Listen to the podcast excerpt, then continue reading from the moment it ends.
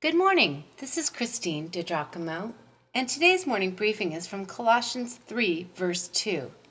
Set yourself on things above, is what I'm entitling it.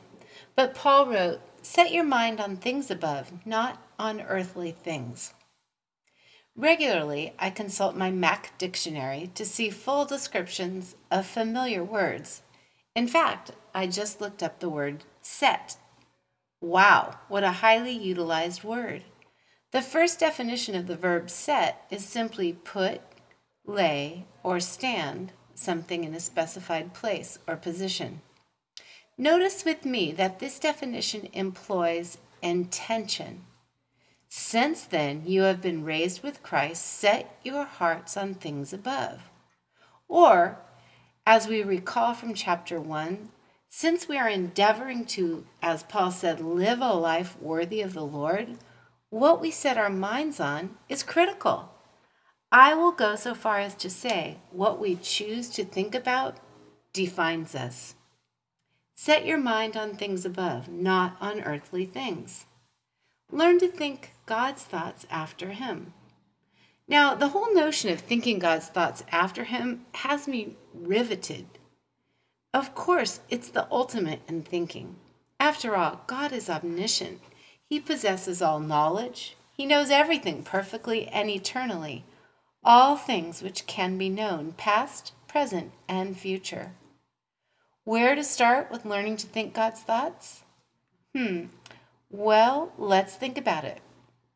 First, of course, would be our acknowledgement that, as he said, my thoughts are not your thoughts, neither are your ways my ways. As the heavens are higher than the earth, so are my ways higher than your ways, and my thoughts than your thoughts. Beginning with the understanding that He is God and we are not, we put the highest value on His thinking and ways, and would earnestly desire to know them. As one very intelligent person said, I want to know God's thoughts. The rest are details.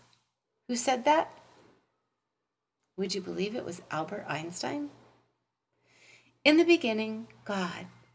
And since the creation of the world, God's invisible qualities, that is, his eternal power and divine nature, have been clearly seen, being understood from what he has made.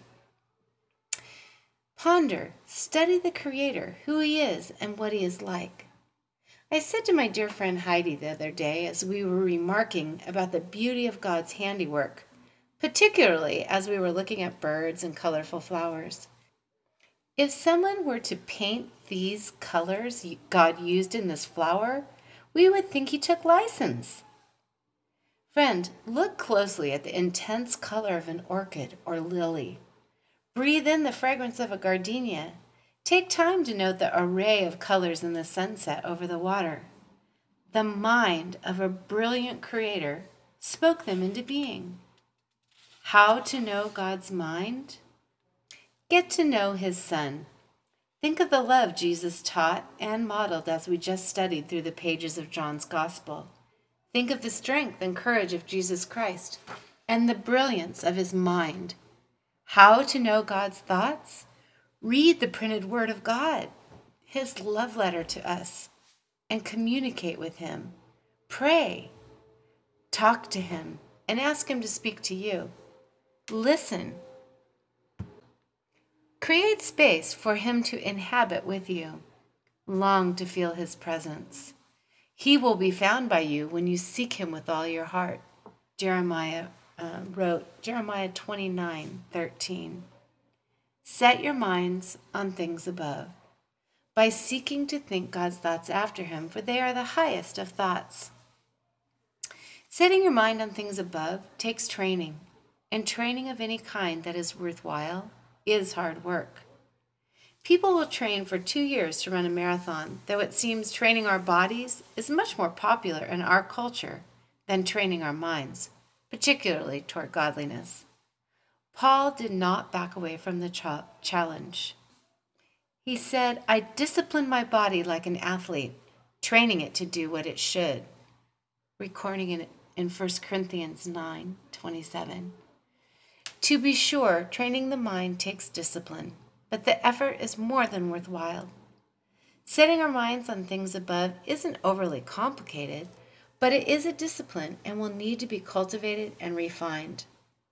I love the word and the notion of discipline because it paves the way for us to become who we were meant to be.